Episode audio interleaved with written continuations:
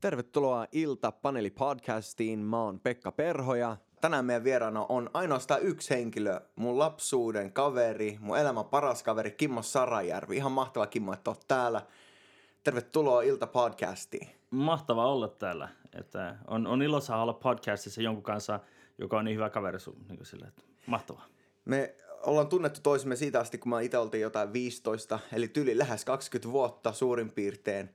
Ja me ollaan yhdessä oltu lähetystyössä, me tultiin uskoon samassa kokouksessa. Tämän paneelin tai tämän podcastin aiheena ja ajatuksena on lähetystyö ja puhua lähetystyöstä ja siitä, miten nuorena voi lähteä lähetystyöhön. Me molemmat lähdettiin tosi nuorena lähetystyöhön. Me lähdettiin Missionuoret järjestön kautta, Youth of the Missionin kautta.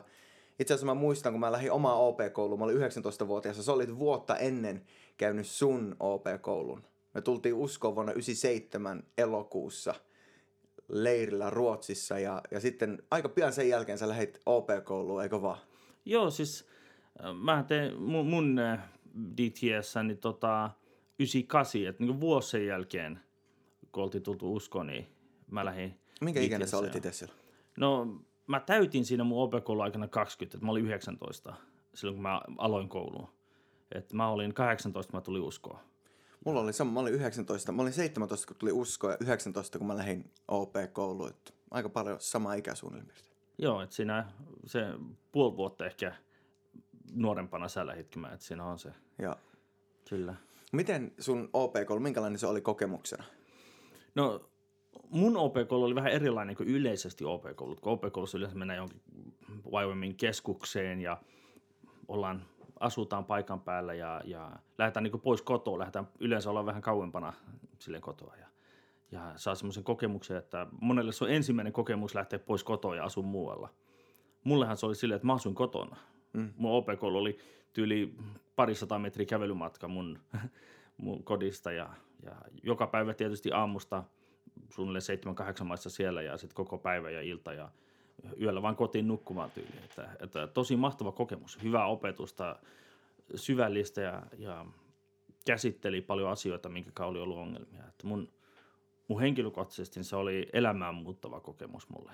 Ihan jo se alku, missä on luentoja, niin se oli elämään muuttavaa. Sitten siihen aktiot päälle, niin sehän muutti, muutti mut täysin.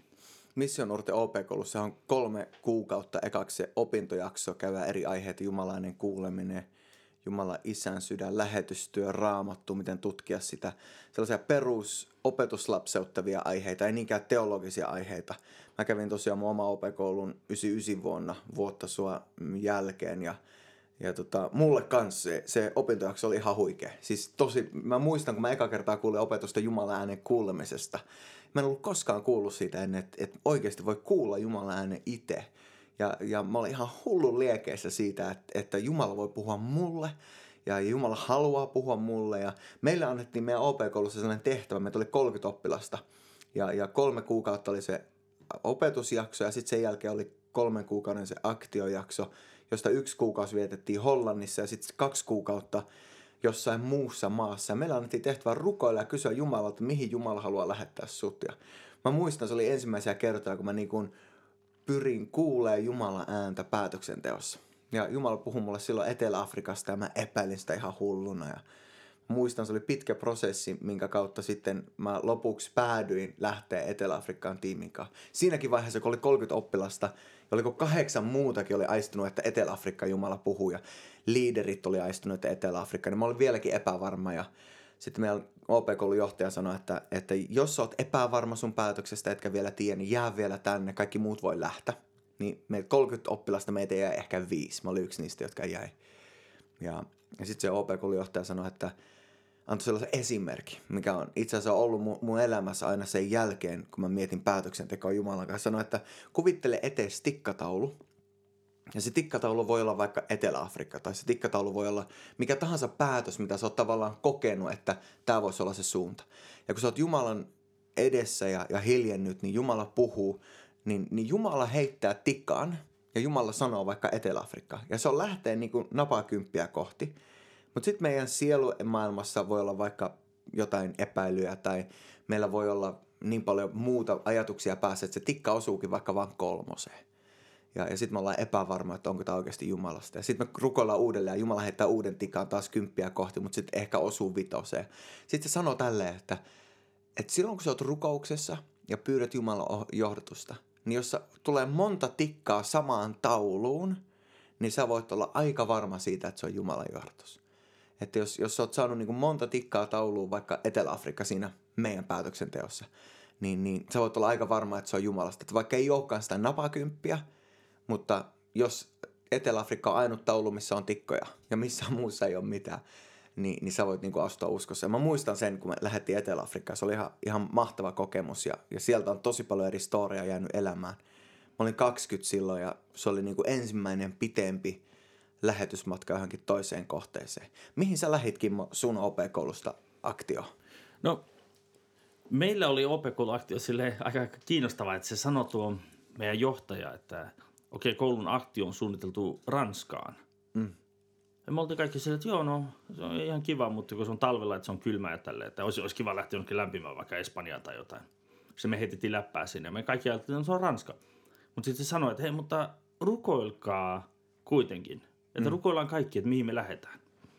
Me, me oltiin jo heitetty sitä läppää siitä Espanjasta ja lämmöstä ja muuta, niin sitten kun me mentiin rukoilemaan ja mä menin, mä muistan, mä menin vielä semmoiseen pieneen komeroon periaatteessa istumaan ja tuli ihan selkeästi niin kuin, ekana suomeksi, että Espanja. Mm. Mä olin vaan, joo joo, no tuo on sen takia, kun me puhuttiin siitä ja tälleen. Mä jatkoin siinä istumista rukoilemaan, että joo Jumala, että mihin, mihin meidän pitää mennä, tai on, onko se Ranska se oikea. Ja sitten tuli ruotsiksi, että Spanjen. Ja mä olin sille, se on herrasta, jos se tulee ruotsiksi. Niin, ja mä olin silleen, että hei, että toisen kerran, se on niinku kaksi tikkaa, kato. kyllä, kyllä. Mutta sitten mä olin, mutta ei, ei, kun tää on, tää on vaan mä itse, että me ollaan puhuttu siitä heitetty läppää ja tällä, että eihän mm, me, mm. me sinne voi sitten tuli, vielä kolmannen kerran tuli, että englannista tuli, että Spain. Sitten mä olin, että hei, onko tämä Jumala, oletko se säännöt, että kolme kertaa jo sama mm. asia eri kielellä. Mm. Ja no, mä että no se voi olla vieläkin mä. Ja jatkoin istuun siinä ja yhtäkkiä tuli semmoinen vähän niin kuin näkynä tai sille semmoinen teksti, joka tuli rulla sisälle niin kuin mun oikealta laidalta ja ulos mun vasemmalta laidalta, mun silmien eessä semmoinen mm. teksti. Jos oli... Näit sä sen niin kuin fyysisin silmin vai tavallaan niin kuin sydämen silmin no, niin kuin, sanoa, hengessä? Voisi sanoa, että sydämen silmin tai sille, että ei, se, ei, ei, ollut fyysisesti se teksti. Joo, mutta se oli niin kuin, tavallaan hengessä näky. Joo, mutta se oli tosi selkeä. Mm. Se oli tosi semmoinen... Niin kuin, Kirkas. Joo. Ja siinä luki, että Torre Vieja. Näin mm. mä niin kuin, luin sen, koska silleen siinä luki. Mm. Ja mä olin, että mikä ihme Torre Vieja? Että en mä tiennyt, että se, mikä tämä on. Niin. Ja menin kertoon sen ja ja sanoin, en mä osaa lausua sitä, mutta mä kirjoitin. Ja meillä oli opetuslapsikoulussa, meillä oli siellä yksi lähetyslapsi oppilaan, joka oli ollut espanjan kielessä maassa, niin se vaan, että no tuo lausuttaisi Torre Vieja, mm. että se on niin vanha torni. Mm. Ja mä olin, no aika kiinnostavaa. En mä osannut yhtään espanjaa, eikä ollut mitään semmoista, niin opiskellut. Ja sitten meidän opettaja, opettaja koulun johtaja sanoi, että no katsotaan huomenna, että mä vähän kattelen. Ja se oli koittanut jostain kartasta etsiä, eikä se ollut löytänyt mitään semmoista. Sanoi, että se oli löytänyt paikan Espanjassa, jonka nimi oli Torre de la Vega. Mm. Että se oli aika lähellä. Mä olin, että ei, ei se ollut se, mitä mä, mä näin. Ja sitten samana päivänä mä menin kotiin ja otin tämmöisen koulun karttakirja Atlaksen. Huomio tässä, tämä oli koulun, ei mun, mutta se sattui olemaan jostain syystä kotona vielä. ja luin tai etin siitä Espanjaa ja rupesin etsimään ja mä löysin paikan nimeltä Torre Vieja, Torre Vieja. Mm. Ja mä olin Espanjassa siis? Joo, Espanjassa. Joo. Ja mä olin se, että miten ihmettä, että se oli just tuo, minkä mä näin. Mä otin mm. se kartan mukaan seuraavana päivänä ja näytin niille, että hei, kattokaa, että tuo on se paikka, minkä mä, mä näin, niin tuo, tuossa lukee.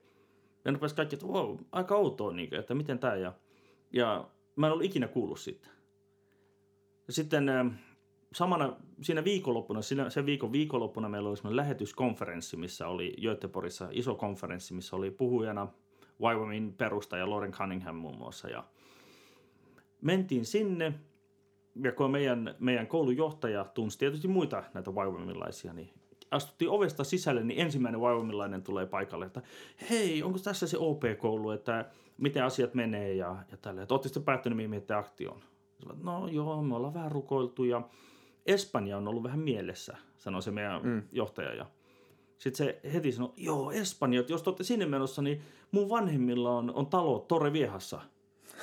että varmaan saisitte Wow. käyttää sitä, Joo. jos, jos tota, olette sinne päin menossa. Mm. Joo, no pidetään muistissa, että rukoillaan asiaa. Ei sanottu mitään siitä. Ja me oltiin kaikki silleen, että mi- nyt tulee tuo paikka esille ja kukaan ei ollut kuullut siitä ennen. Joo. Se ensimmäinen, jolle kerrotaan Espanja, niin kuin mainitaan, niin tulee sama paikka. Jatketaan matkaa, tulee seuraava vaimomilainen. Mm. Ja puhutaan sen kanssa. Ja sit sama kysymykset, ihan sama kysymykset, oltiin jo päättämiä aktioja ja niin edespäin. Ja sanotaan, että joo, Espanja on vähän rukoiltu. Hei, jos te olette menossa Torre Viehaan, niin mulla on yksi kaveri, joka tuntee siellä kaikki. Sillä on talo siellä ja se tuntee kaikki seurakunnat. Se on ihan mahtava Joo. tyyppi. Ja me oltiin silleen, että no kaksi peräkkäin, ihan sama juttu. Mm. Ja nyt tämmöinen nopea paluu siihen, kun rukoiltiin, että mihin me mennään, niin mun sille kaverille, niin sille tuli semmoiset sanat rukouksessa, että te tuutte tapaamaan miehen, joka antaa teille suunnatusta tai antaa niinku suuntaviivaa ja paljon niinku ohjaa teitä oikeaan suuntaan. Ja te tunnistatte sen sen hiuksista. Mm. Ja me oltiin että okei, aika jännä juttu. Mutta sitten kun me oltiin, palataan nyt tähän konferenssiin, niin oltiin kuultu nämä eri asiat ja saatiin yhteystiedot sitten tälle miehelle, jolla oli talo siellä, joka tunsi kaikki. Että niin. Se sanoi, että kun aika selkeästi Jumala oli puhunut. Että me mennään Torreviehaan, saatiin ensimmäiseltä henkilöltä sen vanhempien talo lainata ja tämä toinen tulee ja antaa meille yhteistietoja ja yhteyttä ja muuta, että mitä tehdään. Niin se tulee yksi ilta sitten meille, niin siinä, missä me oltiin kouluna yhdessä ja se kävelee ovesta sisälle, niin Nyt on aika kerta, kun te näette tämän. eka kertaa nähdään tämä mies. Me ollaan vaan puhuttu puhelimessa sen kanssa, mm. että kuka se on. Tällä. se kävelee sisälle ovesta ja me katsotaan. Mulla on maailman taistelu mun sisällä, että mä en niin rupea nauraan.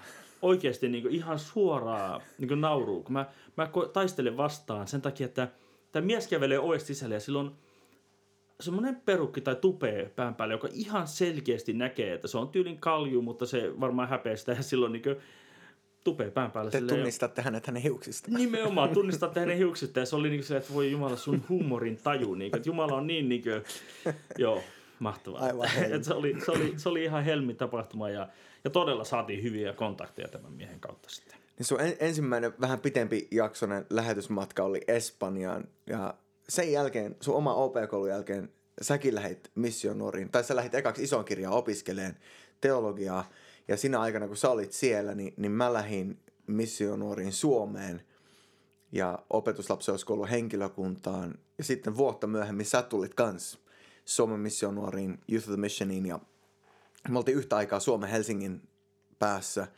lähetystyössä ja sieltä käsin kierrettiin eri paikoissa lähetyskentillä. Kerro vähän sun storia siltä ajalta. Mitä kaikkia kokemuksia sulla oli OPK henkilökunnassa ja lähetyskentillä? Missionuorissahan ei kukaan saa palkkaa. Ja se on aika iso uskohaaste ottaa se askel, että mä lähden täysaikaisesti sellaiseen paikkaan, mistä mä en saa mitään palkkaa. Ja mun pitää itse maksaa mun vuokrat, mun ruuat, mun lähetysmatkat. Ja miten, miten se homma meni sun kohdalla? Tavallaan se kamppailu sen talouden kanssa, sen päätöksen kanssa. Mikä sai sut lähteä? No, Tavallaan, mikä sai sut luottaa Jumalaa? Oliko se taas joku tollainen kokemus, mikä sulla oli komerossa siellä Ruotsissa vai oliko se joku raamatun paikka tai mistä sä tiesit, että, että se on oikea suunta? no siis se päätös lähteä, sehän tapahtui ihan rukouksessa. Äh, oltiin yhden todella hyvän kaverin kanssa yhden saunan eteisessä rukoilemassa. En tiedä muistaako sä tätä, koska Kyllä mä muistan. se sattuu olemaan sun kanssa. Kyllä mä muistan. Rukoiltiin vaan tulevaisuutta ja että en tiedä, oli, ootko tietoinen, että se oli oikeasti se hetki, milloin mulla tuli päätös lähteä. Että mä olin mun Sitä mä mielessä, tiennyt. mun mielessä mä olin niinku jonnekin nuorisopastoriksi tai seurakuntatyöhön tai johonkin ajatellut. Mä ehkä. muistan, kun me juteltiin siitä. Ja, ja, Mutta siellä sitten rukoiltiin ja, ja mä koin ihan selkeästi Jumalan sanat, että kolmeksi vuodeksi sitoutua Suomen vaimomiin niin ja työhön. Ja ei sinne sitten ollut muuta. Jos koki, koki tämmöisen Selkeän sanan. niin selkeän sanoman ja va, niin vahvan tunteen siitä myös, että, että on oikein, niin mä vaan aloin toimimaan sen mukaan. Mutta suuri osa ihmisistä olisi niinku loogisia. Mä oon itsekin miettinyt niinku jälkeenpäin joitakin mun päätöksiä, mitä mä oon tehnyt niinku uskon varassa. Ja sen varassa, mitä mä oon niinku kuullut Jumalan äänen. Sitten kun jälkeenpäin miettii sille niinku loogisesti, että et aika paljon, että miten paljon sitä uskalsi, uskalsi riskeerata, uskaltaako vielä, toivon mukaan jatkossa vielä enemmän. Mutta mut niinku loogisena ihmisenä ajattelisin, että yksi juttu, minkä sä kuulet jossain saunan kuistilla, kun sä rukoilet jossain porukassa, niin, niin sä asut tekee niin isoja päätöksiä. Ei, oliko siinä mitään epäilyjä tai oliko vaan sellainen, niin kuin, mitkä oli ne tunteet niin kuin sen keskellä? No siis onhan se ihan hullu oikeasti. Mutta eikä tämä nyt, siis usko, usko ja usko elämä, niin eihän se aina tarvitse olla järkevää. Et mm. jos kaikki olisi vain järkeilyä, niin ei se välttämättä enää olisi niin täysillä tilaa siihen uskoon. Se on totta. Sillä että, jos me osattaisiin niin. kaikki järjellä selostaa, niin meidän Jumala olisi meidän järjen kokoinen niin. aika pieni. Mutta siis olihan sillä paljon tunteita varmasti se, että, että miten mä tuun elämään, mutta, mm. mutta en, mä, en mä oikein osannut huolehtia, koska mulla oli ollut tämmöisiä taloudellisia – ihmeitä, miten Jumala on pitänyt huolta, niin ennen sitä. Että mulla on ollut muun muassa oman DTS-aikana oli tämmöinen mm, ikään kuin säästöpossu tai säästölipas, missä mulla oli Ruotsin kruunuja 2300 mm. tasan. Mm. Että se oli semmoinen viimeinen raha, joka mulla oli ennen kuin alkoi koulu. Ja mä otin sieltä rahaa, kävin syömässä jonkun vaikka parisataa kruunua ja – ja sitten kun mä palasin takaisin, niin siellä oli uudestaan 2300. Ja kukaan mm. ei tiennyt, että mulla oli nämä rahat. Kukaan ei tiennyt, että mulla oli se paikka siellä.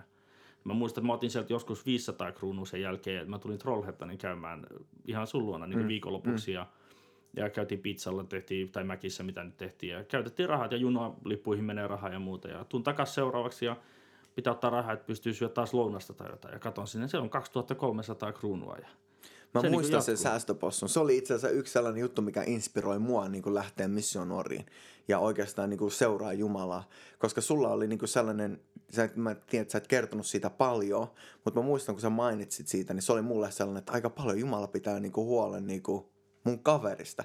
Me oltiin niin kuin kavereita, etkä sä ollut niin kuin opiskelu, et sä ollut niin kuin pastori tai niin kuin lähetystyöntekijä niin kuin sä oot nyt niin, niin tavallaan ajattelin, että tämä on ihan normaali kaveri ja Jumala pitää tälleen huolen. Se inspiroi mua ihan sikana siihen, että, että ehkä Jumala voi niin kuin mustakin pitää huolen. Joo, mutta se ehkä just tuo, että, että Jumala pystyy pitää huolen ja mm. silloin kun on, niin kuin mä, mä monesti kuvailen sitä, että silloin kun on tarpeeksi tyhmä tai hullurohkea tai, tai vaan niin lähtemään, niin, niin Jumala on myös tarpeeksi niin hyvää pitämään huolen. Mm. Mm. Että, että se oli ehkä se mun alkukohta siinä, että kun kuulin sen, että kolmeksi vuodessa sitoutua, niin en mä oikeastaan ajatellut, että mistä tulee rahat tai missä mä asun. Eihän, mä lähdin isosta kirjasta suoraan sinne. Ei mulla ollut tietoa, että missä mä tuun asumaan ne niin mm. Helsingin päässä. Että mitä, kun ei ole opetuslapseskoulu, ei ole aktioita, niin pitää mun jossain asua. Ei mulla ollut aavistustakaan. Aivan. Eihän mä tiennyt, että mitä tulee tapahtua, enkä mä huolehtinutkaan. Asiat sitten vaan sit me oltiin kämpiksiä. No sehän oli. Sitten me oltiin kämpiksiä ja siinä mm. oli oli vähän toisten nurkissa välillä, teki vähän sitä sun tätä, mutta asiat järjestyi. Niin, että jos huolehtii liikaa, niin luultavasti ei saa näitä kokemuksia, ei, ei, ei tule tekemään niitä asioita. Mm. Mutta sitten kun päättävät, että hei mä teen sen, mä lähden. Mä, mä, mä otan sen yhden askeleen ja eiköhän Jumala, joka on meidän jalkaan lamppu, niin valaa se seuraava askeleen. Mikä vuosi se oli, kun sä lähit missionoriin? Mm, kun mä tulin henkilökuntaan, niin oli 2003. Eli nyt sä oot ollut siitä asti täysaikaisesti missionorissa. Joo, mä oon ollut vaivamissa Suomessa ja, ja nykyään Kostarikassa, niin jo täysaikaisesti kyllä. Miten, miten se muutto tapahtui Suomesta Kostarikaan? Teillä oli ollut, sä olit mennyt naimisiin Laurankaan ja, ja teillä oli ollut sydämellä niin kuin pidempään jo niin kuin lähteä kauemmas lähetystyöhön. Joo. Meillä oli ollut, siinä vaiheessa kun mä olin kaksi vuotta ollut, niin me oltiin jo Kostarikassa siinä vaiheessa yksi aktio johtamassa. Niin, ja, kyllä.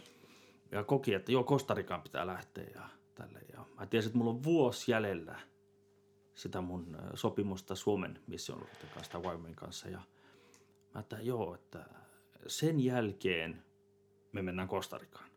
Mm. Ja mä puhuin siitä. Mä en ollut välttämättä sataprosenttisen varma, mutta mä, näin oli mitä me uskottiin. Me lähdetään – niin Kostarikaan heti, kun on se sopimus loppu, että vuoden päästä. Ja kerrottiin tästä, varmasti sullekin mainittiin ja monelle muulle, mm. että me tullaan lähtemään. Mutta sitten tapahtui erinäisiä asioita, missä sain enemmän vastuuta Suomen päässä missionorissa ja, ja mietin, että eihän johtajuutta voi ottaa yhdeksi vuodeksi, mutta mm. Jumala kehotti ottamaan ja mä olin sieltä, että ei tämä ole viisasta. Mm. Ja rupesin ikään kuin keskustelemaan tai, tai väittelemään Jumalan kanssa, että ei tämä ole viisasta ottaa johtajuutta vuodeksi vaan. Ja, mutta ei Jumalan kanssa ikinä voi voittaa väittelyitä. Harvemmin. Ee, tota, Jumala sitten haasto tai sanoi, että no niin, sitoudupa viideksi vuodeksi vielä Mm. Suomeen, Suomeen. Suomeen missioon. Mm. Mä olin sille, että no joo, no nyt ehkä on järkevää sitten se johtajuuden, että, että ei se vuosi ollut, mutta sitten kun tuli melkein kuusi vuotta, niin sehän oli ihan jo ihan ok. Ja, mutta siinä aikana niin jouttiin sitten sanomaan aikana ihmisille, että ei me ollakaan vielä lähdössä, että se on vielä viisi vuotta. Ja, Joo. ja, ja sitten vieläkin palo sydämessä semmoinen latinalaisen Amerikan ja, ja lähetyskenttä yleensäkin, että mennään eri paikkoihin ja johdettiin aktioita moneen paikkaan ja käytiin muun muassa no,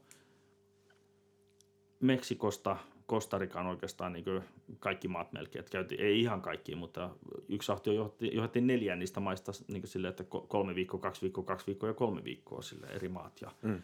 ja koko ajan niin vaan tuli semmoinen, että kyllä se on paikka, mihin, mihin on niin kutsua. Ja, mutta sitten loppuvaiheessa ihan ennen kuin päätettiin, että lähdetään, niin me vaimon kanssa rukoiltiin ja, ja mietittiin, ja, ja että mitä me tehdään. Meillä oli jo ensimmäinen lapsi, oli Robin oli syntynyt ja lähtö oli, tuntui paljon vaikeammalta, mm. enemmän vastuuta, enemmän mitä kantaa. Ja, ja siinä vaiheessa oli oikeasti pitkäkin jakso, missä vaan rukoiltiin ja etittiin Jumalaa ja, ja koettiin ikään kuin, että maailma on avoin meidän puolelta. Sitten Jumala, että maailma on avoin. Mitä ikinä Jumala tahtoo, me tehdään. Ja jossain vaiheessa tuli kaksi maata jäi mieleen. Mm. Että näissä, tässä olisi kaksi paikkaa. Itse asiassa ei edes maat, vaan kaksi Wyomingin keskusta. Toinen oli tämä Kostarikan, missä me ollaan nyt Guanacastessa. Ja toinen oli Meksikossa, ihan Mexico City lähellä, semmoinen kuin Pachuca.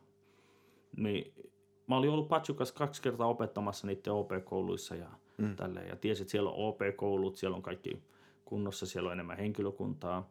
Kun taas Guanacastessa oli yksi pariskunta oikeastaan vetämässä työtä. Ei ollut opetuslapsuuskoulu, ei ollut mitään tämmöistä. Siinä vaiheessa vaan koettiin, että, että kyllä se, jos, jos meille jäi päätös, mä koin selkeästi myös Jumalan sana siinä, että tässä on nämä kaksi, että päätä itse mä siunaan kumman tahansa. Mm. Ja kun meille jäi se päätös siinä, mä olin, että hei, että missä meidän lahjat, missä me itse ollaan niin hedelmällisiä, mikä on paras paikka, mikä on se, missä, missä nähdään jotain tapahtuman. Ja ihan järkeilyllä sitten ajattelin siinä, että kyllä se Kostarika, siellä ei ole opetuslapsuuskoulu, siellä ei ole semmoista, että jos me saadaan laittaa meidän lahjat sinne käyttöön ja aloittaa nämä DTS ja Pioneerit jo. Joo, ja tehdään monta, monta eri asiaa siellä. Että inhimillisesti ajatteltuna, niin ei se ollut ensimmäinen paikka mun, mun sydämessä ja mielessä. Mä oon kaupungissa kasvanut, niin menen jonnekin maaseudulle. Ja kun taas se toinen paikka olisi ollut, siellä olisi ollut pikaruokalat ja leffateatterit ja muut ja olla kaupungissa, niin se on inhimillisesti ajattelutuna helpompi. Mutta en mä ajatellut sitä, että mikä on mulle paras, vaan mun mielessä oli se, että missä mä voin Jumalan valtakunnan työssä olla kaikista mm. tehokkain. Joo. Ja sitten jäi se Kostarika ja sinne sitten muutettiin. Minä vuonna se oli, kun te muutitte? 2011. Me, oli, me oltiin oltu silloin Neanka Kanadassa viisi vuotta. 2006 me muutettiin Thunder Bayhin. Mä muistan sen, kun te olitte, te olitte saanut Jumalta selkeästi se, että viisi vuotta vielä Suomessa. Ja sitten samalla oli koko ajan sellainen fiilis, että milloinhan Sarajärvet muuttaa, että milloinhan Kimmo ja Laura lähtee, lähtee Kostarikaan. Sitten kun se muutto tuli, niin, niin oli sellainen ihan si- sika hieno fiilis, että nyt olette ainakin vähän lähempänä Kanadaa. Kanadaa. Ja mä tulin itse käymään silloin e- teidän eka OP-koulussa. Olinko mä eka OP-koulussa, oliko se tokassa, kun mä olin Visin mukana? toka, toka koulu muistaakseni. Joo, eli 2012 mä olin siellä eka kertaa. Muistaakseni näin. Ja sitten mä tulin uudelleen heti seuraavana vuonna. Joo. Ja me pidettiin kokouksia siellä ympäristössä. Ja se on ihan hullu hienoa aluetta, se, missä teidän beissi on. Että vaikka se onkin ikään kuin maaseudulla, niin siinä on ihan mahtavat vuoret ja, ja siinä on sitä viida, ikään kuin viidakkoa ympärillä. Ja eihän siitä ole kuin 40 minuuttia lähimpään Burger Kingiä. Että eihän se ihan mahdoton matka ole. Että kyllä säkin, Kimmo, pärjäät. No ei siis, itse asiassa nykyään on vähän pitempi matka lähimpään Burger Kingiin. Onko se siirretty? Burger Kingit lähti koko maasta pois, niitä ei enää ole. Onko näin? Mutta siihen tulee KFC tilalle. No ei sekään paha ole. Että se ikään kuin, niin kuin upgradeattiin. Se on totta. Kentucky Fried Chicken, sitä ei muuten Suomessa saa. Sitä on joskus ikävä niin kuin Kanadasta, jos puhuu fast foodista. Joo. Niin. Se on lähetystyössä, on tämmöisiä tiettyjä etuja. Se on totta. Se on totta. Mutta teillä on pyörinyt OP-koulu siellä nyt ole useamman vuoden, vuoden ajan.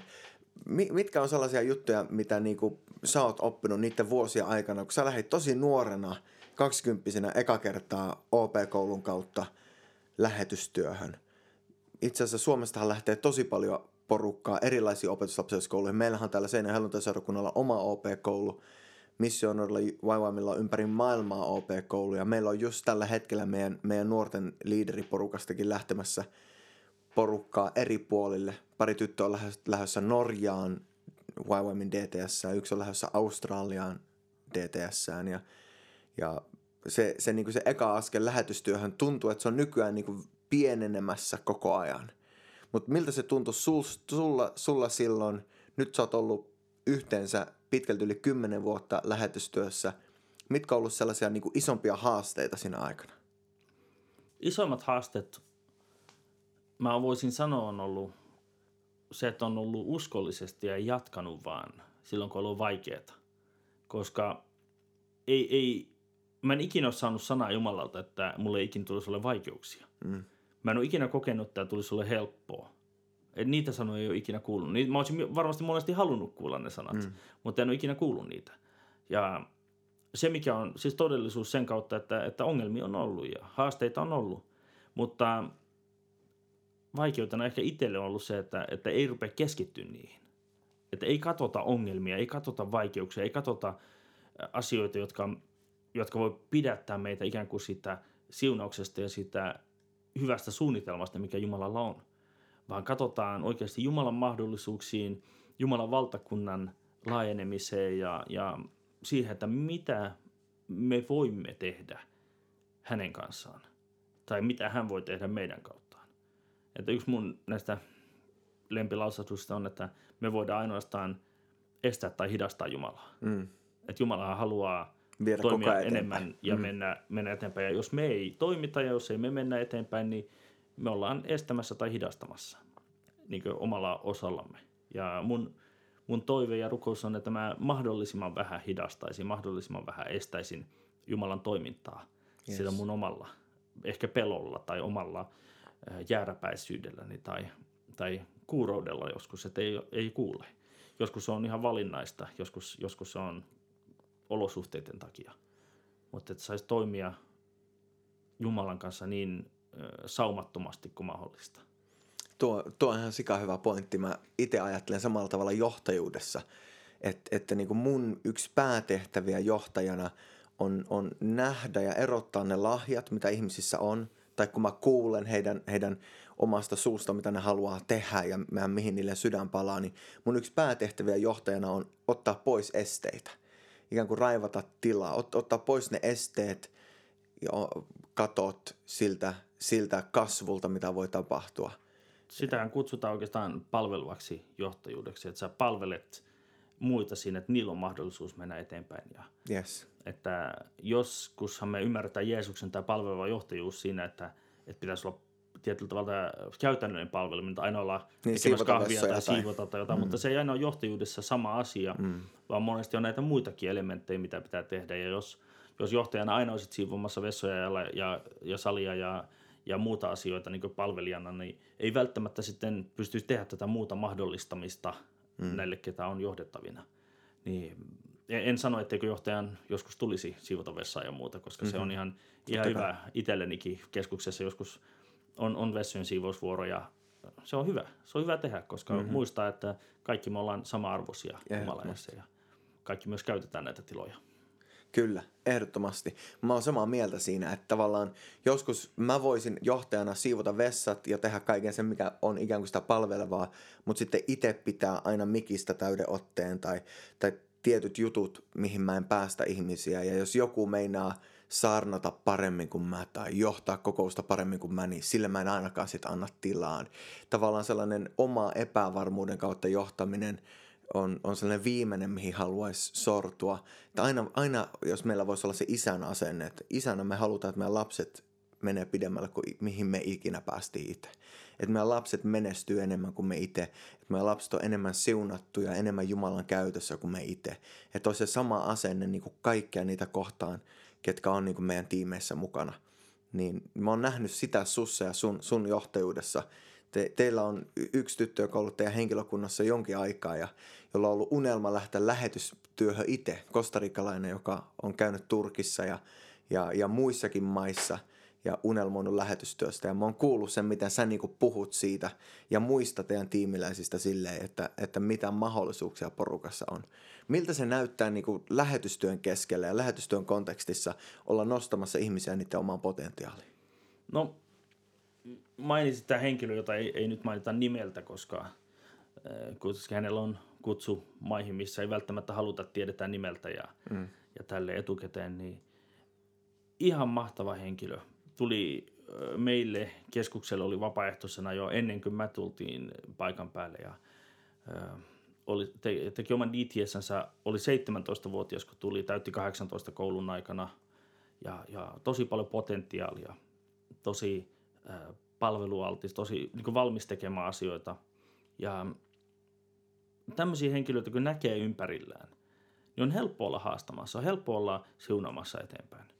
Sitten välillä, kun näkee näitä muu, muunkilaisia, jotka on ehkä haasteellisempia, ehkä niin kuin itse oli.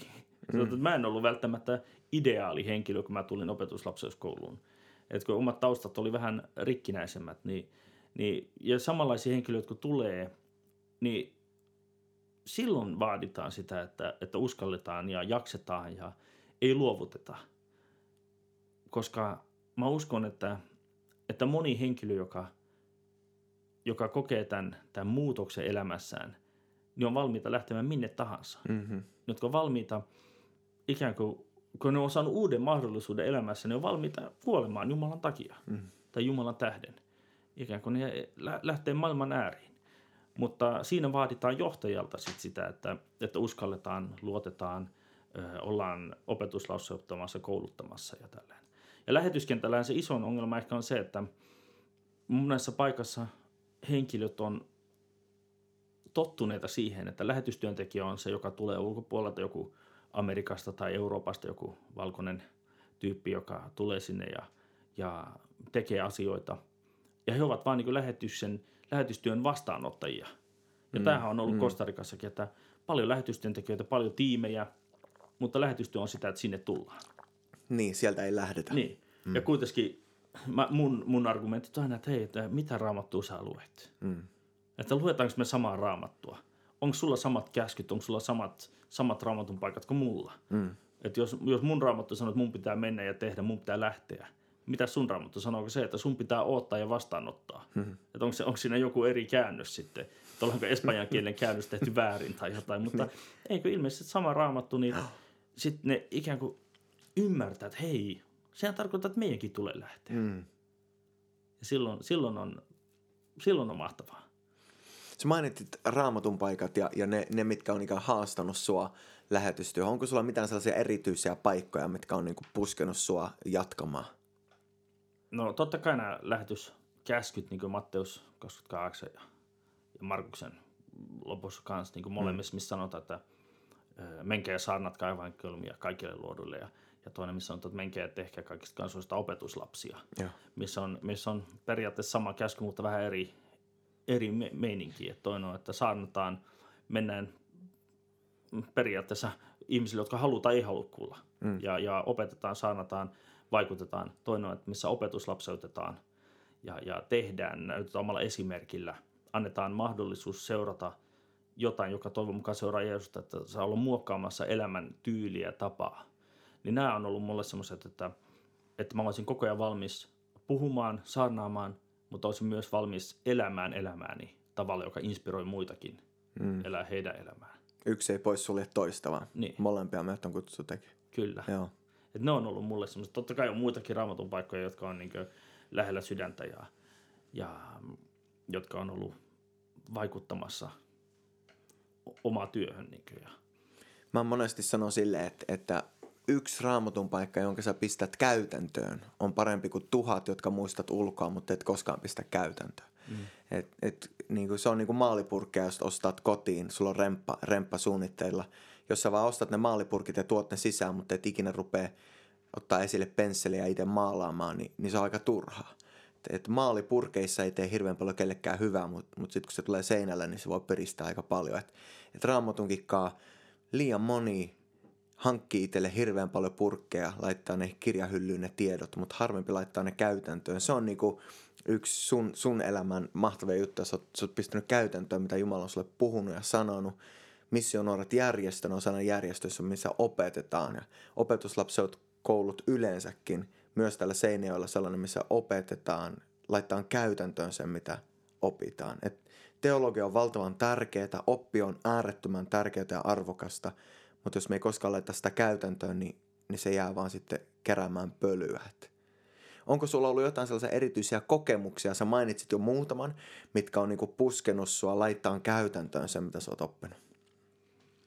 Joo, niitä, niitä kokemuksia tosiaan on aika paljon varmasti kertynyt vuosien varrella ja joitakin, kun omasta taustasta, kun on ollut, ollut tämmöisiä ongelmia nuoruudessa, missä on ollut väkivaltaa ja jotain potkunyrkkeilyn tai, tai nyrkkeilyharjoittelua ja, ja omien ö, taitojen niin harjoittamista ja olin yhdessä aktiossa, missä tuli vaaratilanne, missä nähtiin, yksi huumeiden tällä niin vaikutuksen oleva nainen niin veti puukon esille. Ei, ei kohdistanut, niin kohdistanut meihin vielä sitä, mutta oli, piti vähän piilossa.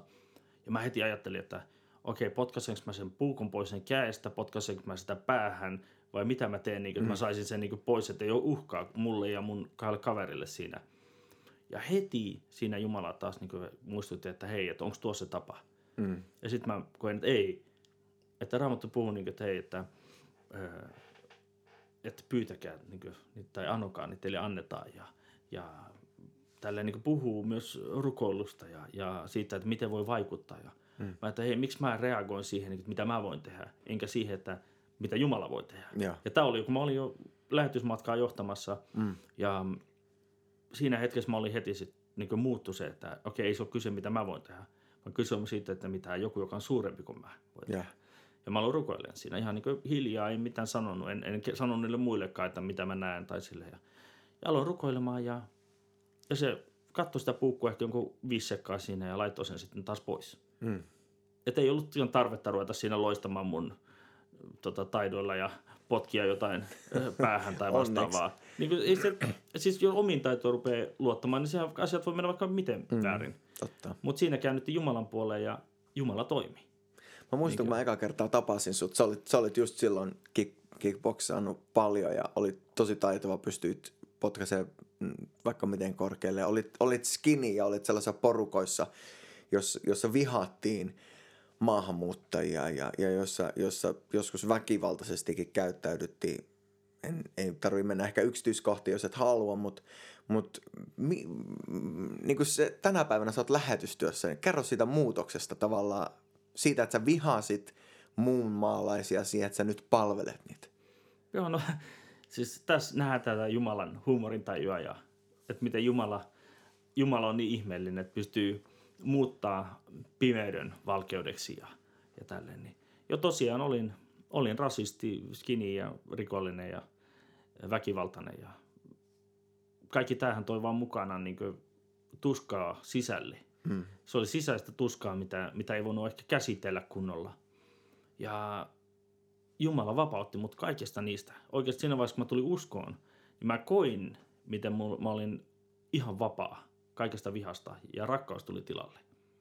Ja mä, mä kävelin ulos siitä salista, mistä tuli usko, niin tuntui, että hei, että linnut laulaa. Mä kuullut varmaan linnun laulua kuinka pitkä aikaa. Mm. Ja mä rakastin ihmisiä, enkä vihannutkaan kaikkia. Että tuli semmoinen niin jo, jo, jonkunlainen muutos hetkellisesti heti, ja se oli niin pysyvä myös, mutta, mutta tota, totta kai sitten piti käsitellä näitä viha- tai aggressio-ongelmia ja muuta itse sitten myöhemmin, mutta – mutta en mä enää, kun mä näin ulkomaalaisia sen uskontulun jälkeen, en mä kokenut vihaa enää. Mm. Mä koin, että hei, tässä on joku, joku Jumalan luonut ja mä koitin rakastaa heitäkin samalla tavalla ja, ja se tuli aivan niin automaatio. Ja. Että mulle on tapahtunut semmoinen niin yliluonnollinen muutos mun sisällä. Että se ei ollut hirveä taistelu. Mä, Jumala vapautti mut alkoholista, Hetki. tupakasta, vihasta ja niin kuin mm. yhdessä hetkessä. Mm. Ja se, se on se ihmeellinen asia, mitä Jumala voi tehdä. Sitten toisissa asioissa mä oon joutunut taistelemaan. Mm. Mä oon joutunut käymään läpi mun, mun muutoksen. Ja sekin on se ihmeellinen asia, että Jumala antaa voimaa tehdä sitä. Yes. Mutta joo, sen viha ja, ja rasismi ja kaiken, niin on voinut jättää taakseen ja nyt elää ja palvella. Olla, olla kansan luona, joka on, on just entinen vihan kohde, nyt saa olla niin veljeä ja siskoja. Et mulla on mahtavia kavereita tullut sieltä ja mahtavia työtovereita. Ja... Se on ihan mahtavaa, mitä Jumala voi tehdä, Muut, muuttaa meidän mieleen ja sydämme ihan kokonaan. Hei, on ollut ihan mahtava jutellakin mun sunkaan. Me voitaisiin jutella vaikka miten paljon pitempää. Mutta mä ajattelin tähän loppuun vielä, kerro vähän siitä teidän OP-koulusta. Minkä nettisivujen kautta siitä voisi saada lisää informaatiota, jos porukka kiinnostaa lähteä Kostarikkaan lämmön ja upean luonnon keskelle tekee OP-koulua ja lähetystyötä, niin miten se on mahdollista? Joo, tota, meillä on muutama nettisivu, minkä kautta voi löytää tietoa. Semmoinen kuin septemberdts.com, siis syyskuu opetuslapsioskoulu.com, siis September englanniksi ja dts.com. Ja toinen on ywamguanacaste.com, joka on vähän vaikeampi sitten kirjoittaa, ehkä kirjoittaa koska Guanacaste on yksi Kostarikan maakunnista. Et voi myös etsiä YWAM Kostarikaa ja sieltä klikkailla eteenpäin YWAM Guanacasteen tai YWAM Nikojaan. Mutta tämä September DTS, se on meidän opetuslapsioskoulujen kotisivu ja sieltä pääsee sille toisillekin kotisivuille – se on ehkä helpoin tapa löytää. Eli... Facebookistakin löytyy, kun vaan etsii vaivan vanakaste tai tällä, niin löytyy myös. Mutta helpoin tapa on siis septemberdts.com. Siisti, mahtava. Lähtään porukalla kaikki sinne nettisivuille ja tsekkaillaan lisää infoja siitä, miten Kostarikassa voi toteuttaa OP-koulun. Hei, kiitti Kimmo tosi paljon sun ajasta. Mahtavaa, kun saatiin tehdä podcasti yhdessä ja otetaan joku kerta uusiksi vielä. Siunausta kaikille kuulijoille ja aivan huikeeta viikon jatkoa. Moro!